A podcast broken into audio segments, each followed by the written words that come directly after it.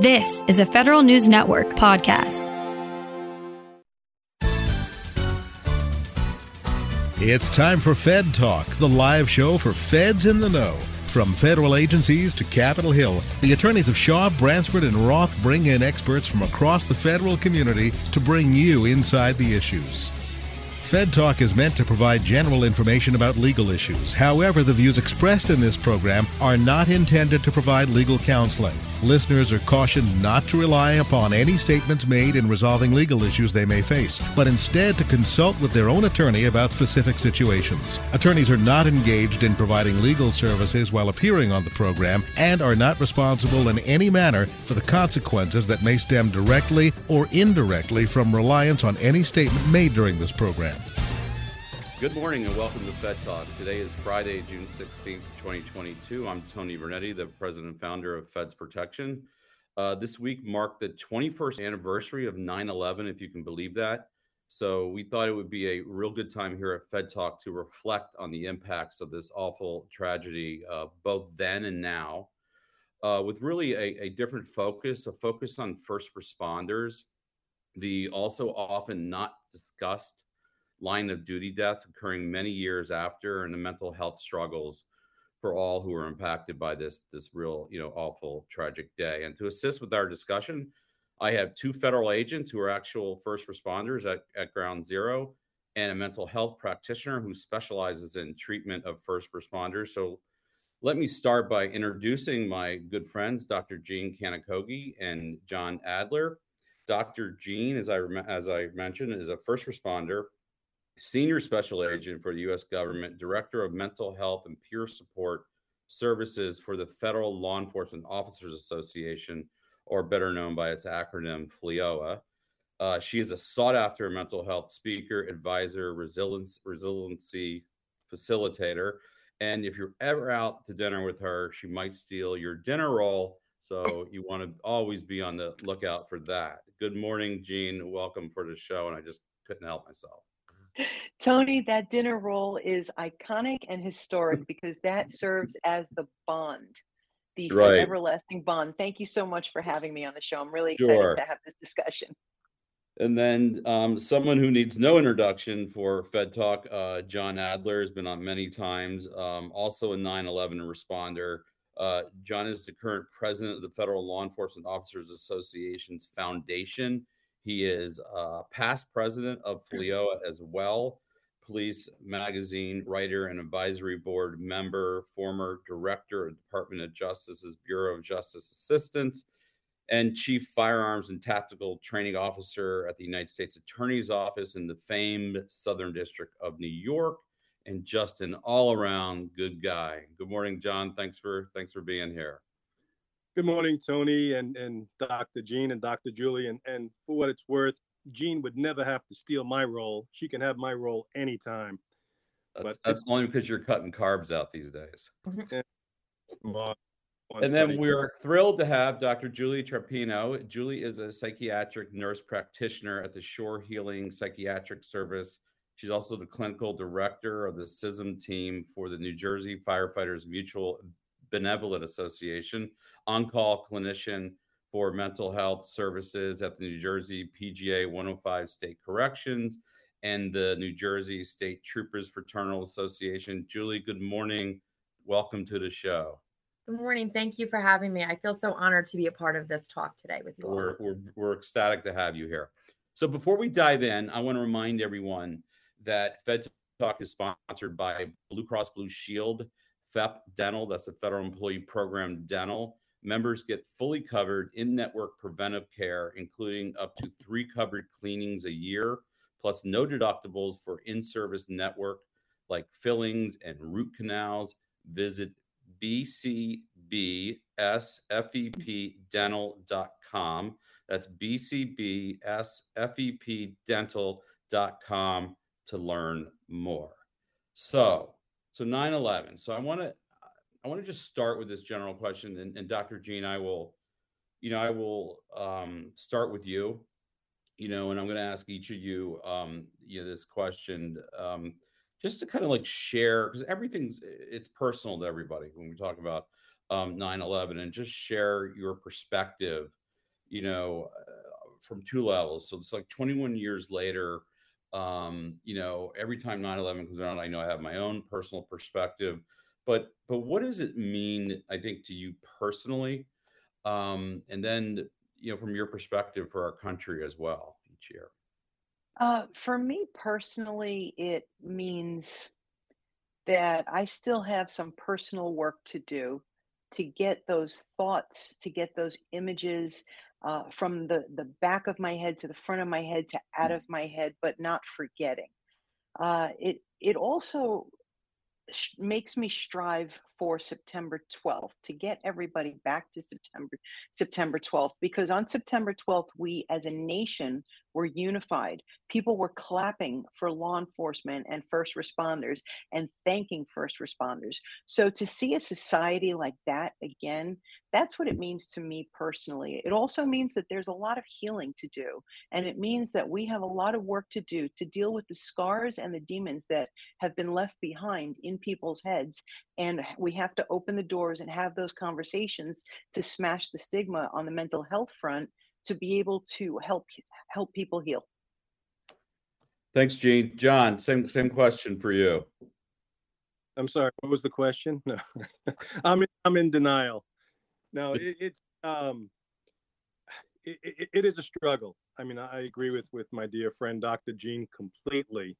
Um, there's a bunch of of emotions jumping in every which direction. You know, one of the things that I struggle with, and and many of us who have uh, served down there during that is we, we sort of can wrap our minds around the wounds delivered by the terrorist. We understand that badness happens. That's why we're in law enforcement. But when there are wounds delivered by our own government, by our own country, those are the wounds that we struggle with. And that's when I have to go to my good friend, Dr. Jean, for some healing and guidance.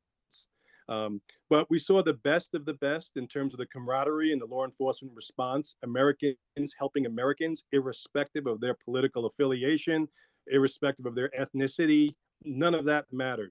It was Amer- Americans in a time of crisis.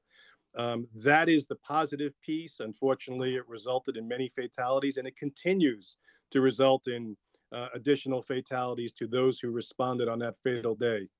Uh, but more to come I'm sure, in this segment on that. Yeah, we'll, we'll we uh, we'll we're definitely going to do a, a, a, deep dive into into a lot of the things that you just mentioned, John. But I wanted to just sort of like use this um, first segment to just kind of like set the stage here. So, Julie, let me ask you the same question. So, yeah, for 9 11, I was at work that day and I I got called in. There was some kind of emergency on the television. I flip it on, and you see that there had been a plane that had flown into um, the first tower. And quite honestly, I panicked. My husband is retired law enforcement up in Elizabeth. He also, um, his two brothers are also in Elizabeth as well. So at that moment in time, I, I just, quite honestly, I went into a panic. I was thinking, are they okay? Or, is something going to happen here in New Jersey? What's happening? I started calling. I couldn't get him on the phone. I couldn't get anyone on the phone. Um, and you know, it, it, was just it was sheer terror for that day. And and now fast forward all these years later, and you see the repercussions of that, how it's affected those individuals, family, friends. Um, for me, it's just it's more about healing from those wounds that caused that day and helping people get to a better place where they're they don't feel so traumatized by that event and and also really to be proud that they're an American and be here in the United States. Um, and and overall, just wanting to help my patients heal from that day. Yes, thank thank you for that perspective. I mean, just real quick for for me personally, I was you know at my old law firm then. Um, I was on the phone with a, a client who was telling me what was happening, and you're right about things just happened to Jean the next day for me but I had recently just left the federal government. I was a lawyer working in a federal law enforcement agency, and I had just left in May, um, where I started working in a law firm. And I remember having this tremendous sort of feeling of helplessness and, you know, what was I doing out here? Because up until then, I had only known public service. I was in the military. I worked in the government. You know, just tremendous, you know, helpless feeling like like all I want to do is maybe go back into the federal government you know, and, and serve that way. But I remember very clearly, I sort of reconciled those feelings.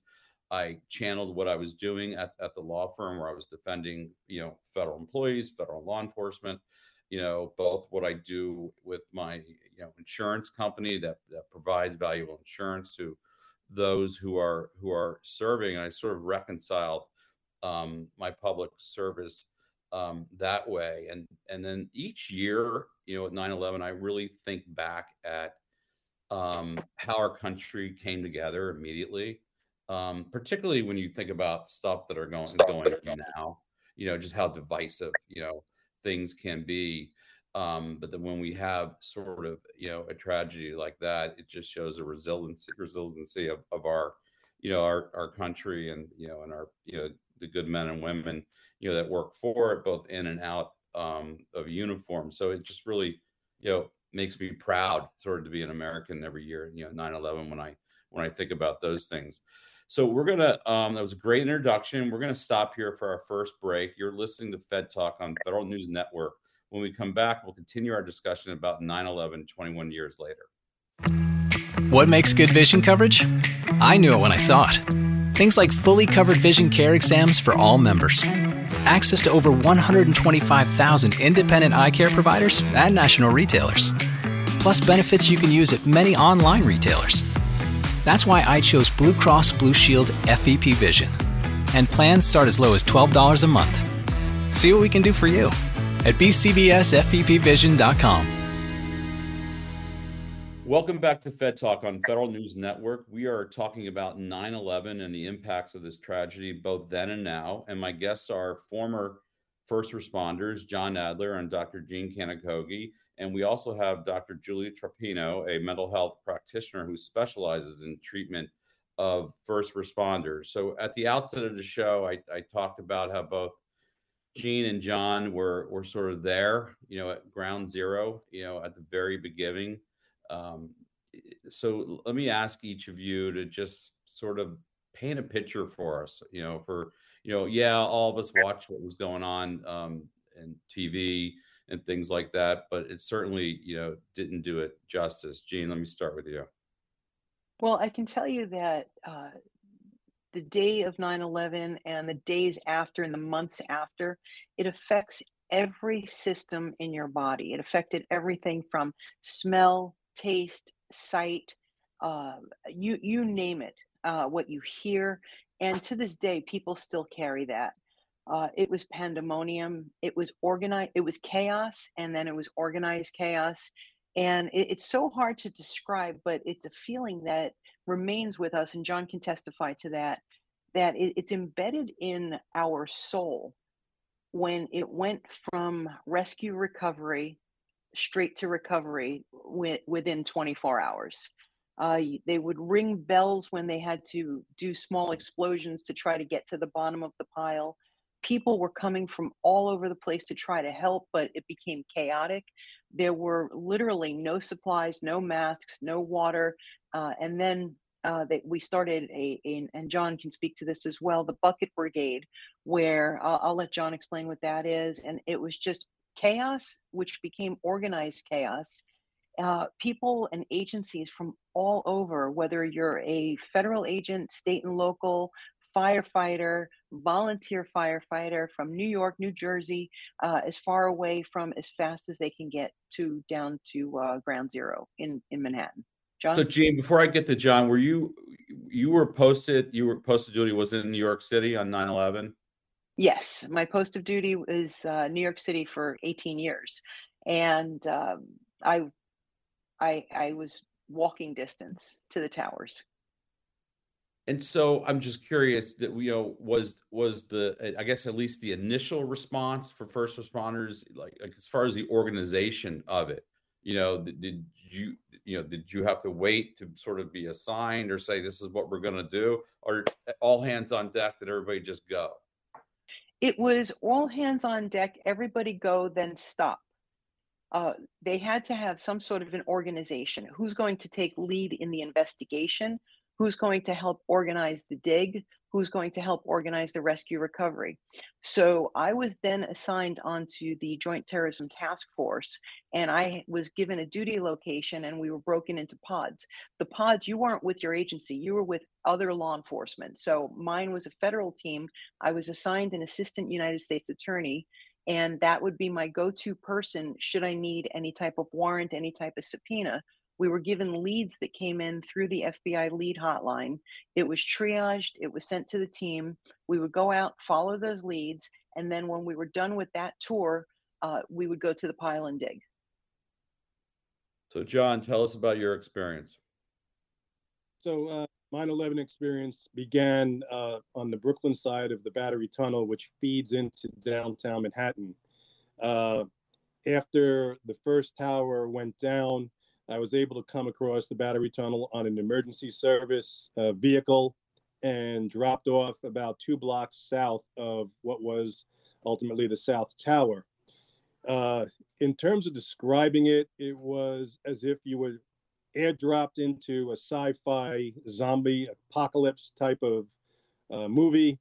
For those people uh, older than 50, I was expecting uh, Charlton Heston to walk out and yell, damn those apes type of thing.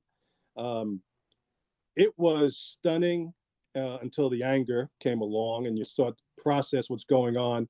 Visibility was bad. We got people out of the Battery Park tunnel, turned all the vehicles off to make sure nothing was detonated.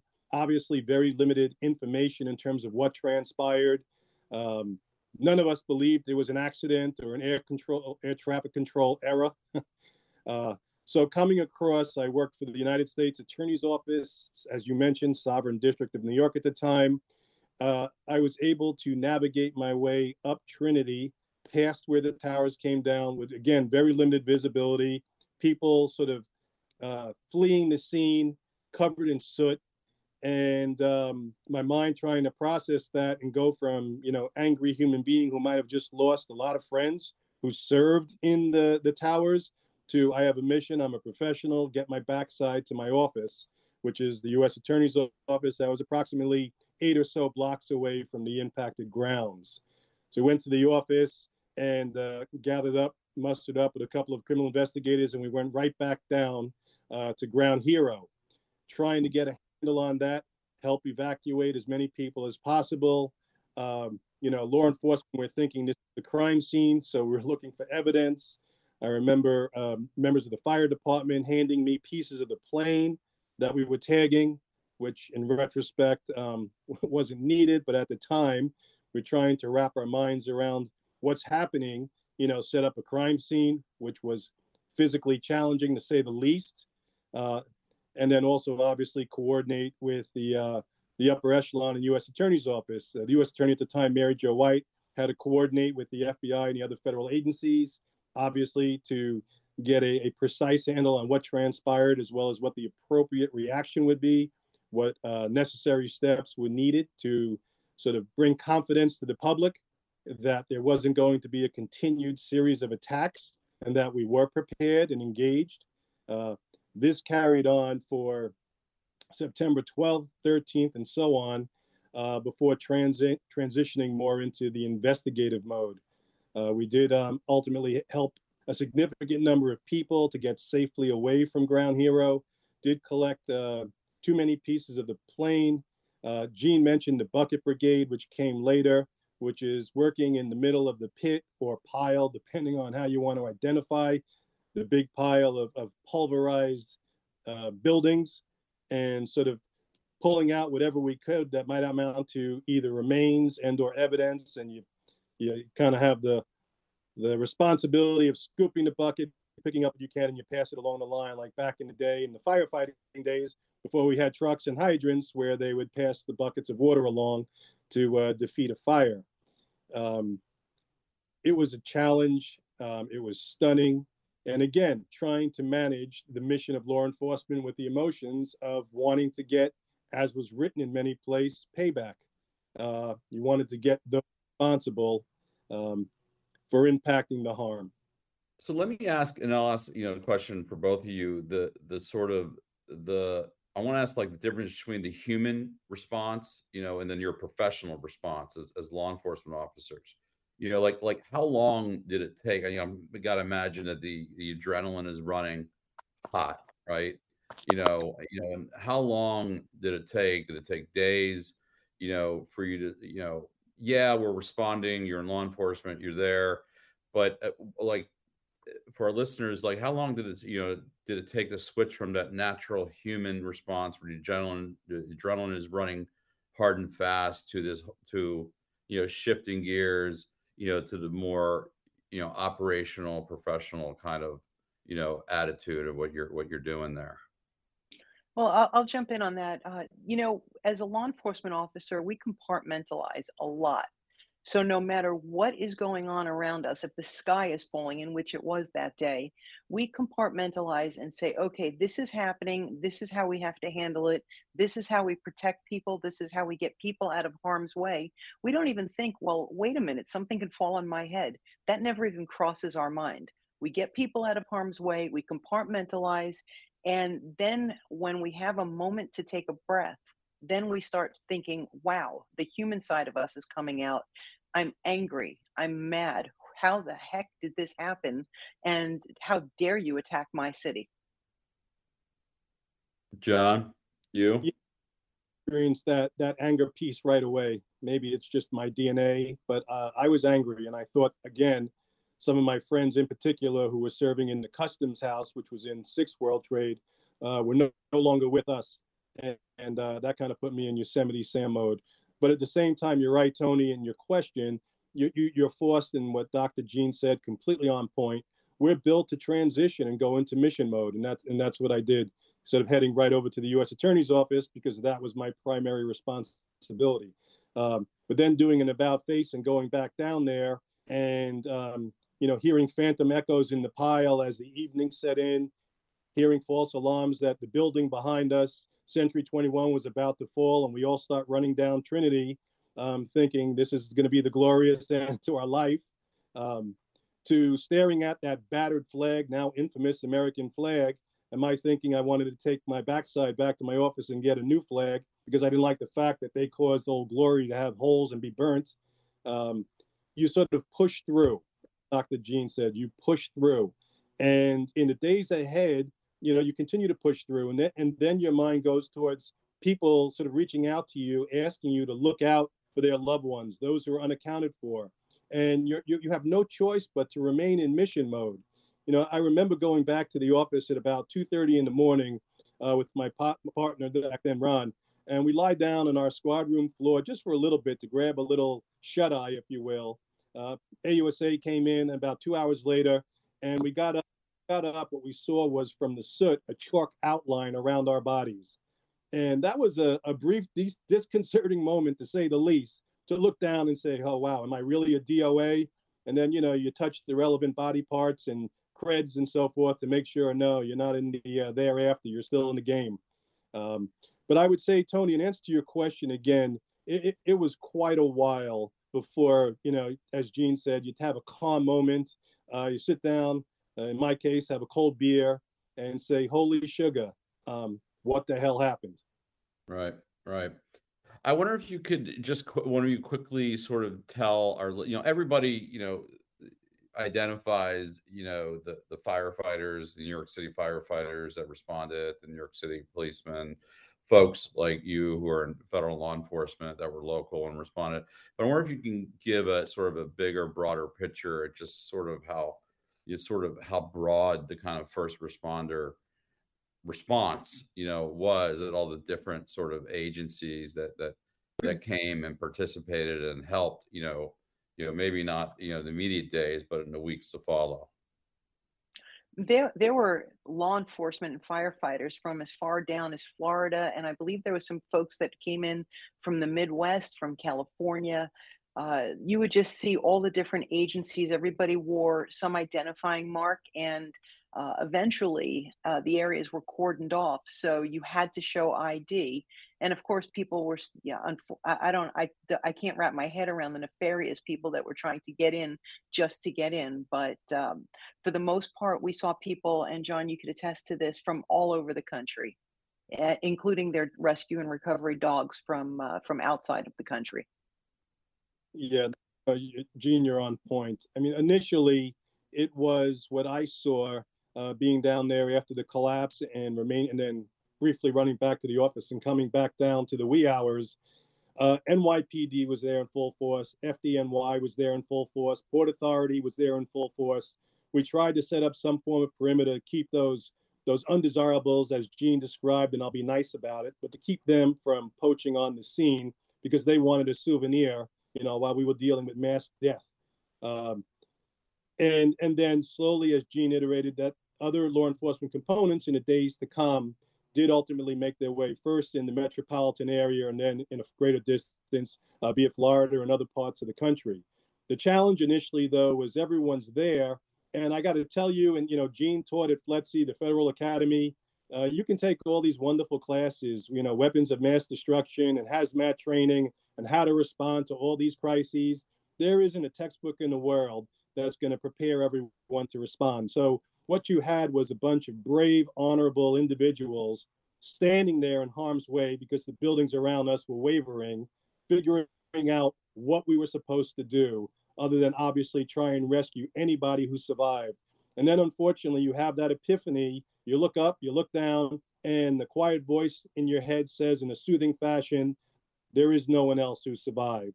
But it was a, a powerful assembly of law enforcement, firefighters together initially, um, before again the others came in and later National Guard came in. Um, right. Right. I asked the question because you know I you know I was a little bit in the know then, and I was surprised by some of my my clients at the time. You know, you know, Department of Agriculture, Forest Service employees, and things like that that were being dispatched there and detailed there. I just think the, the, the public would would be surprised. We have to stop here for a second break. We'll continue our discussion after a word from our sponsors.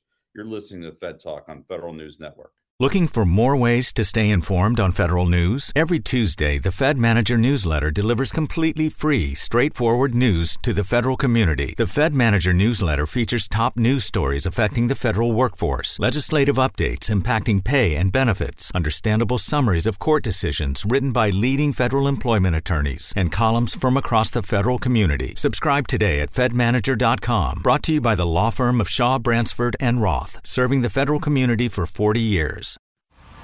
Shaw, Bransford, and Roth. One team working all three branches judicial, legislative, executive. Judicial. SB&R employment attorneys offer specialized legal representation for federal managers. Legislative. Lobbyists in government and public affairs advocating for corporate clients. Executive. Produces two free weekly newsletters Fed Manager and Fed Agent. Shaw, Bransford, and Roth is your one destination for all three branches of government. Online at shawbransford.com. SB&R, client focused, results driven.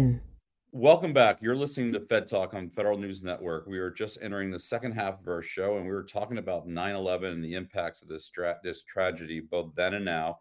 And my guests are former federal, current and former federal agents, John Adler and Dr. Jean Kanokogi, and Dr. Julie Trapino, a mental health practitioner who specializes in the treatment of first responders. I want to bring Julie on to, to talk about her practice, um, talk about, you know, who she helped and why she got involved in that. But before we do that, because in, in, preparation for the show, I know I asked um, Dr. Jean, you know, about, you know, is there anything I shouldn't talk about or ask? Right?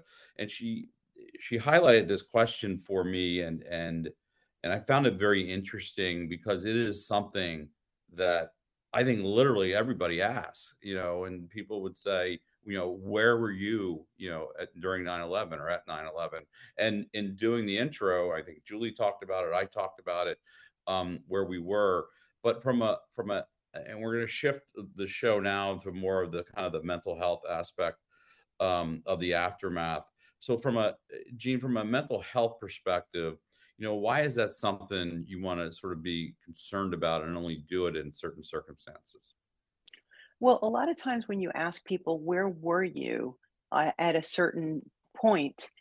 If if they go back in their mind and in their mind's eye, and also using their other senses, and they were actually down at ground zero, uh, whether digging on a pile down there when it happened, down there when the towers fell, it can bring up a myriad of emotions and it can bring up a myriad of triggers. And if they're not in a safe environment, if they're not, if they haven't fully processed what they experienced, even 21 years later, that can be detrimental to their mental health. Mm-hmm. So, asking that question sometimes can be a little bit insensitive just because it can trigger somebody who has not processed versus you know where were you at the beginning of third grade okay well most people aren't triggered at the beginning of third grade because i was at school i wore socks or uh, whatever the case was. But this was such a, a crisis. It can stir up a, these emotions and actually do more harm than good when asking a question like that. So so thanks for that um, all right, Julie, I want to thank you for being so patient. Um, but I want to sort of um, bring you um, on the show here more actively and and ask you to kind of introduce your you know your practice to our to our listeners and and, and what got you interested in in this kind of work. Okay, so uh, my practice is in Lincroft, New Jersey. Um, we exclusively treat first responders, so that's any um, military veteran, law enforcement, firefighter, EMS, anyone in that first responder realm. Um, I have myself in the office where I'll do uh, psychotherapy, medication management, and I have three other clinicians that also see first responders, and they're um, social workers and a forensic psychologist, and they just do therapy. Uh, I would say that you know this was sort of um, a practice in development for quite some time. I uh, I mentioned before, um, you know, on 9/11, being panicked, not knowing where my husband is. Fast forward years later, um, one of my husband's friends killed himself on duty, and I got a panicked phone call from him, and I couldn't really understand him, and I wasn't sure what was happening. I thought something happened with our kids. Um, and when he finally got out that one of the officers on duty had killed himself, uh, it, you know, my heart just sank for him. Um, and it really started kind of there. Uh, I was asked to to see some of the guys, and it it started kind of slowly at first, and then it just erupted in into this expansive um, practice where you know people were calling and wanted to come in and see me and, and process what had gone on that day and then other things in general in, in their law enforcement or firefighter career um, couple couple years after that another officer uh, that my husband worked with killed himself also. There was a critical incident at work. Um, he wasn't handling it well. He killed himself and more officers were very upset about that and they, they started coming into the practice. And as i got to meet people sort of word of mouth and i, I just started seeing them on a, on a regular basis. I years ago i originally started off seeing children believe it or not. And and i was working in a psychiatric emergency room so that was truly my focus but I, I got pulled into this and this really became a passion of mine because I felt so connected to them. You know, I grew up as a law enforcement spouse. Um, I came from a long line of uh, Marine Corps uh, veterans that that served our our nation, and I just felt that I was doing more service helping those individuals. So my practice just started to gradually shift towards that, and and now that's uh, traditionally all that I see. Um, most of the officers, firefighters, you know, they'll come to me through word of mouth, as well as, uh, you know, the agencies will refer to me. Um, it gets very, it gets very busy here. Sometimes, you know, they call and I can't get them in right away, even with myself and the other clinicians. And I, will go home at night and I'll think, oh God, what if this person's in real distress? So I find myself, you know, working more than just the 40 hours, uh, right. late nights, weekends, that sort of thing. Um, but one of the other things with my practice is I am registered with the 9 11 World Trade Center Foundation through Rutgers. So we get a lot of um, individuals that were obviously World Trade Center related conditions from 9 11, whether it be responders or survivors from that day, that will come and see me or the other clinicians in the office for med management or, or psychotherapy. And uh, what I found with those individuals, um, you know, all these years later, traumatized is an understatement. I have a particular officer that I see from Port Authority. That individual was there that day. Um, and when that person comes in, it, it, it's taken me about a year and a half really just to, to break that individual down to be able to start talking about some of the things that day. So it's, you have to be very patient with them. Um, and I actually started EMDR with this individual and it's this individual had great success with moving past some of those traumatic images that day. Uh, that individual was there, um, knew many of obviously knew the officers from Port Authority that had passed away. Um, so all these years later, uh, sounds, uh, dump truck sounds, um, anything that sounds like a pass alarm puts that person into utter panic. Uh, and it's taken a long time, but EMDR, which is the treatment that I typically like to focus on for a therapy modality, is what I use to help this person, and they've had great success.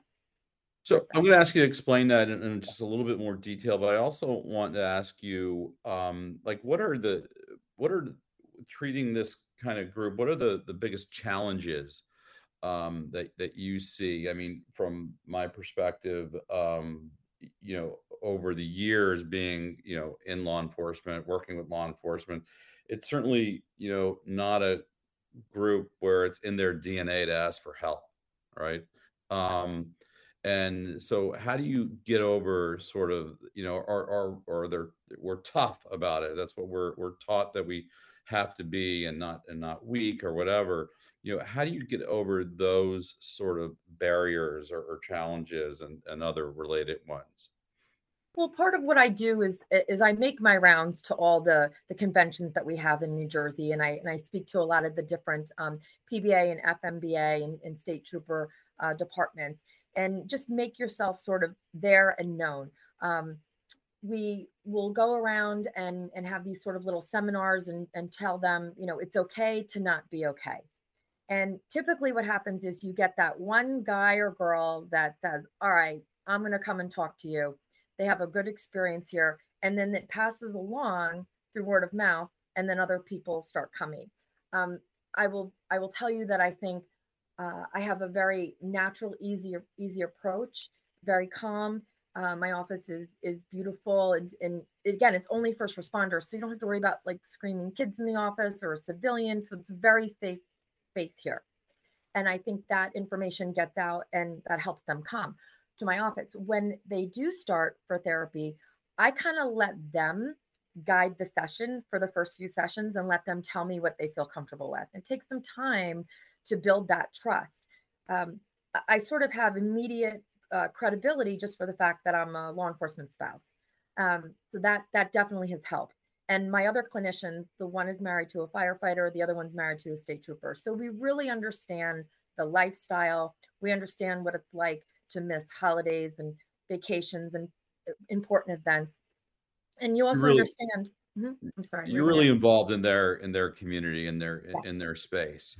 Um, and just I guess just quickly, just more detail on what the EMDR therapy actually actually is. Sure, sure. So EMDR stands for eye movement desensitization and reprocessing. It's a form of psychotherapy that enables people to heal from the symptoms and emotion emotional distress that are the results of a sort of disturbing life event or critical incident that they would have on duty. Um, EMDR really is considered the gold standard for treating PTSD, PTS. Um, the Department of Veterans Affairs and the Department of Defense recognizes that EMDR is the best practice in treating veterans and, and first responders. Uh, when uh, when you have a traumatic incident or a distressing experience occurs, often it overwhelms the normal brain processes of, of coping. Um, and with the memory and the associated stimuli being inadequately processed and stored in that isolated memory network, um, it it creates basically like a block, and and they can't process that event normally.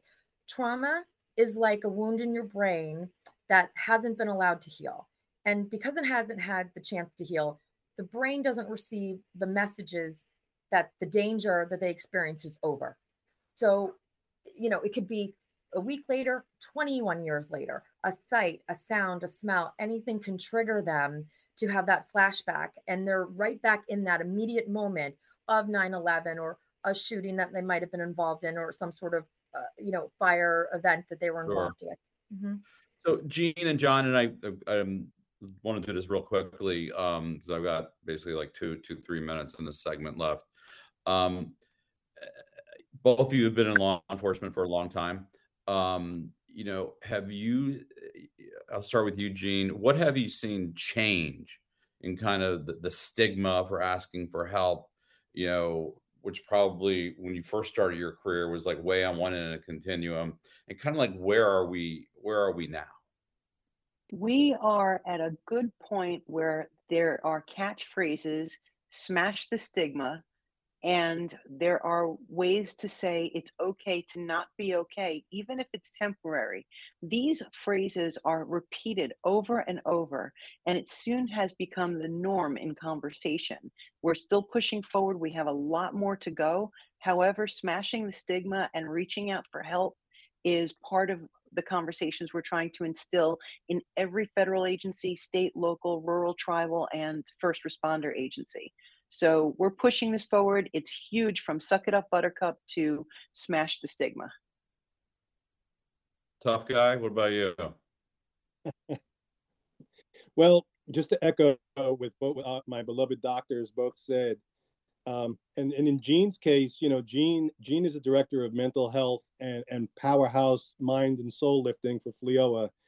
Uh, when Dr. Julie mentioned it's okay to not be okay, Dr. Jean reinforced that powerfully within FLEOA by sending out messages to the to the the, the uh, entire membership, um, hitting on the credible point of smash stigma, save lives, but also when you see it coming from someone who's not just a psychologist but also a special agent for many years and a judo champion and the daughter of mother of all judo, um, that resonates. That's a powerful credibility grabber.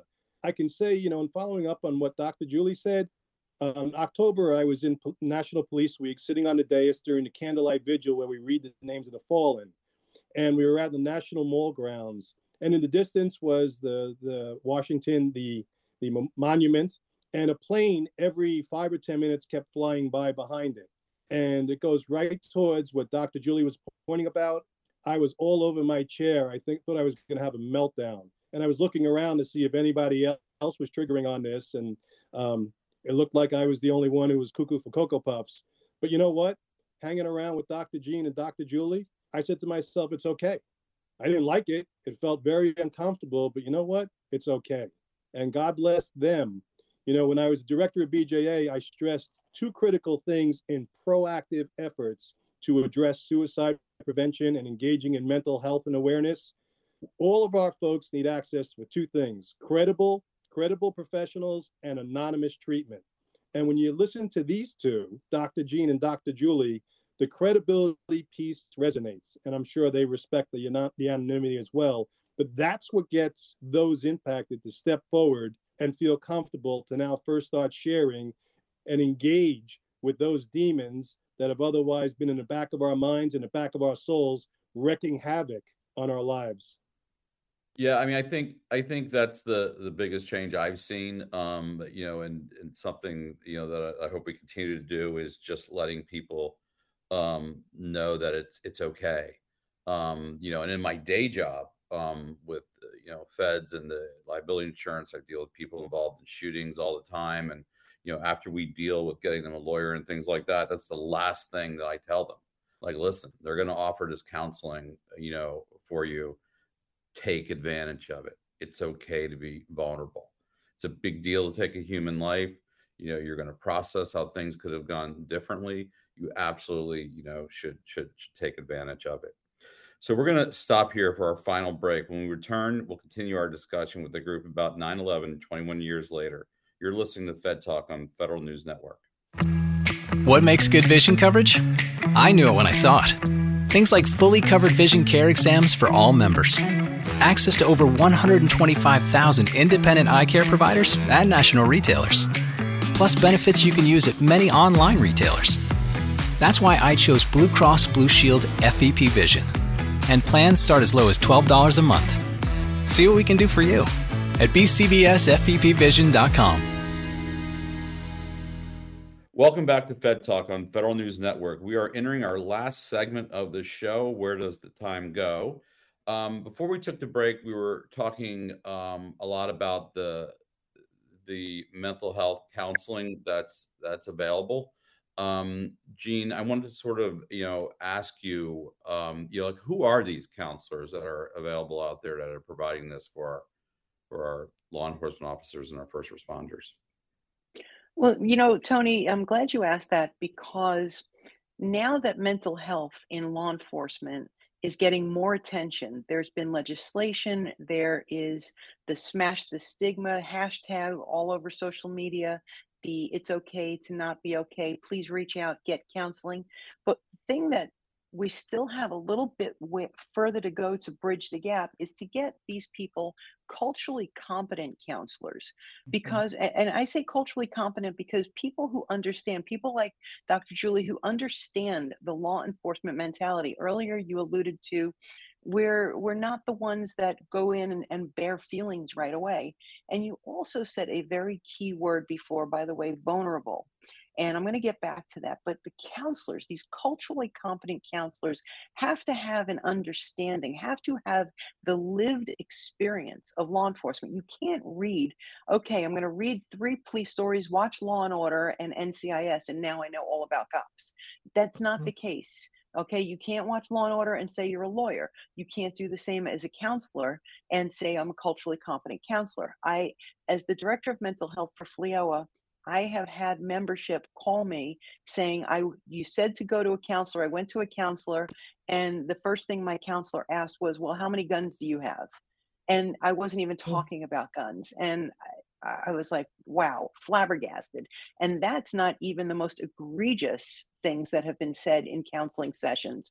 There have been counseling sessions where law enforcement officers will talk to the counselor and then the count then then they're literally holding the counselor because they can't take any more of the story. Yes. So these culturally competent counselors such as Dr. Julie have a very special technique and a very and they're very special people aside from regular counselors because they have the knowledge, the lived experience, and, and I'm going to punt that to Julie right now to see what else you can add about being a culturally competent counselor versus a counselor that watches Law and Order. Thanks, Jean. Um, so to your point, culturally competent, what exactly does that mean? There's many trauma therapists out there, but really when you get down to it, they know how to deal with a person that comes in with one singular trauma.